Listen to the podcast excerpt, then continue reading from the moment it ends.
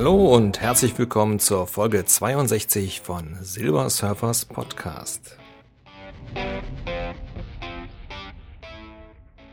Manchmal sind uns bestimmte Angelegenheiten im Leben sehr wichtig und wir versuchen diese Themen in einem angemessenen Rahmen zu begehen. Besonders wichtig ist die Umgebung, wenn es um Liebesangelegenheiten geht. Die folgende wahre Geschichte mit dem Namen Der Tisch war eigentlich vom Verfasser Guido Justen für die Zeitung gedacht. Aber nachdem ich sie im O-Ton gehört habe, musste ich sie einfach für meinen Podcast haben. Der Tisch.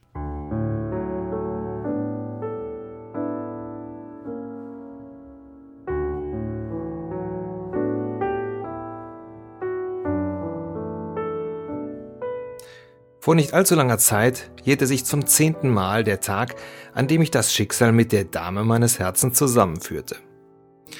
Um dieses Jubiläum in einer angemessenen Umgebung zu begehen, reservierte ich per Internet einen Tisch in einem Gastronomiebetrieb im Herzen der Kölner Altstadt. Der Name des Restaurants soll laut Besitzer auf eine Gruppe Veroneser Kaufleute zurückgehen. Den Bibelkundigen unter den Hörern sei jedoch verraten, dass der Name auch an ein Dutzend Gefolgsmänner des Jesus von Nazareth erinnert. Aber zurück zur Geschichte. In Begleitung der betreffenden Dame betrete ich also voller Vorfreude die besagte Gaststätte. Der Hinweis auf meine Reservierung ruft in der Miene des Empfangschefs einen Anflug von Ratlosigkeit hervor. Auch ein kurzer Blick in das Reservierungsbuch kann keine erkennbare Erhellung in seinen Gesichtszügen zaubern. Dessen ungeachtet heißt er uns, ihm zu folgen, und ein ausgedehnter Spaziergang durch große Teile des geschmackvoll eingerichteten Lokals schließt sich an. Nachdem ich bei der Reservierung des Tisches auf den Anlass des Abends hingewiesen hatte und um einen Platz in einem ruhigeren Teil des Etablissements bat, bin ich doch recht erstaunt, einen mäßig dimensionierten Tisch, im Allgemeinen auch Katzentisch genannt, der dem Eingang des Sanitätsbereichs am nächsten liegt, zugewiesen bekomme. Nach den Standards der internationalen Gastronomie werden solche Tische nur an Gäste vergeben, die auf der Skala der Wertschätzung des Kellners am untersten Ende rangieren. Einziger Vorteil dieser exponierten Lage ist, dass man innerhalb kürzester Zeit einen repräsentativen Querschnitt des Publikums zu sehen bekommt. Bei einem Sitzangebot im mittleren dreistelligen Bereich kann man sich gut vorstellen, welch imposante Parade die vom Harndrang und anderen Verdauungsprozessen getriebenen Gäste entlang unseres Tisches bildeten.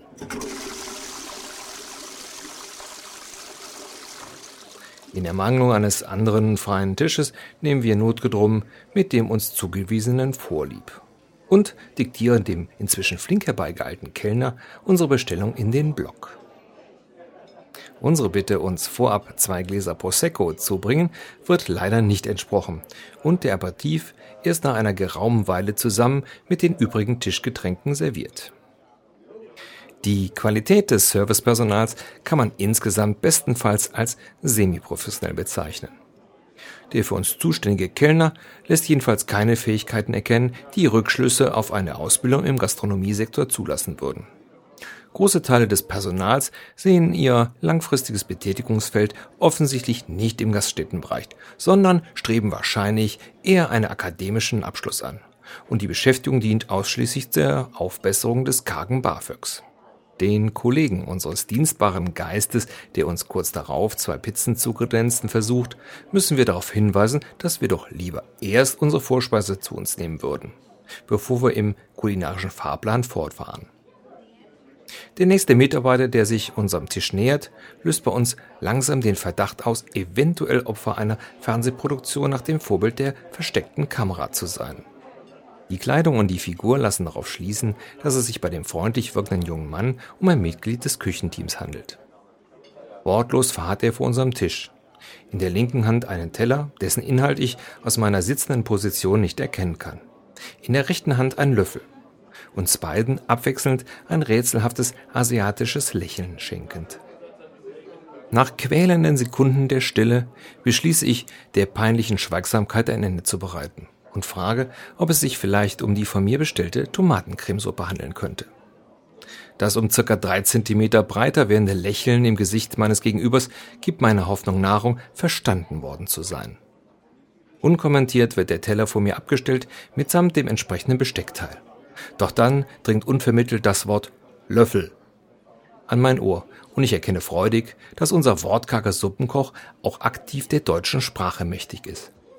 Dankbar für diese hilfreiche Information beginne ich die übrigens wohlschmeckende, wenn auch lauwarme Suppe zu löffeln.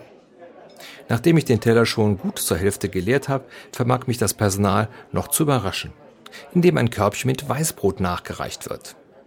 Eine zeitgleiche Lieferung mit der Suppe war ja wahrscheinlich nicht möglich, weil der allfertige Küchenhelfer ja keine Hände mehr frei hatte. Wir erinnern uns, links Suppe, rechts Löffel. Das Servieren des nachfolgenden Pizzagangs geht erfreulicherweise gänzlich komplikationsfrei vonstatten und auch die Qualität der Pizza gibt zu keinerlei Klage Anlass. Knusprig und sehr lecker belegt. Zusammenfassend kann man sagen, Küche sehr gut, Ambiente laut und unpersönlich, Service deutlich verbesserungswürdig, daher für einen Heiratsantrag eher nicht zu empfehlen. Nur der Vollständigkeit halber, trotz aller Widrigkeiten, hat die Dame meines Herzens Ja zu meinem Heiratsantrag gesagt.